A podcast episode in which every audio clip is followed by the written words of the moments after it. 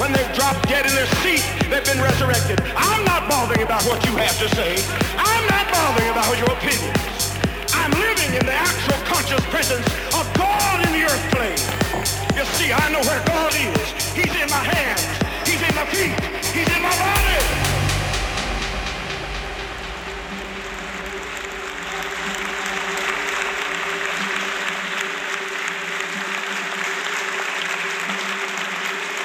I think of the goodness and all he has done for me, my soul cries out, Hallelujah!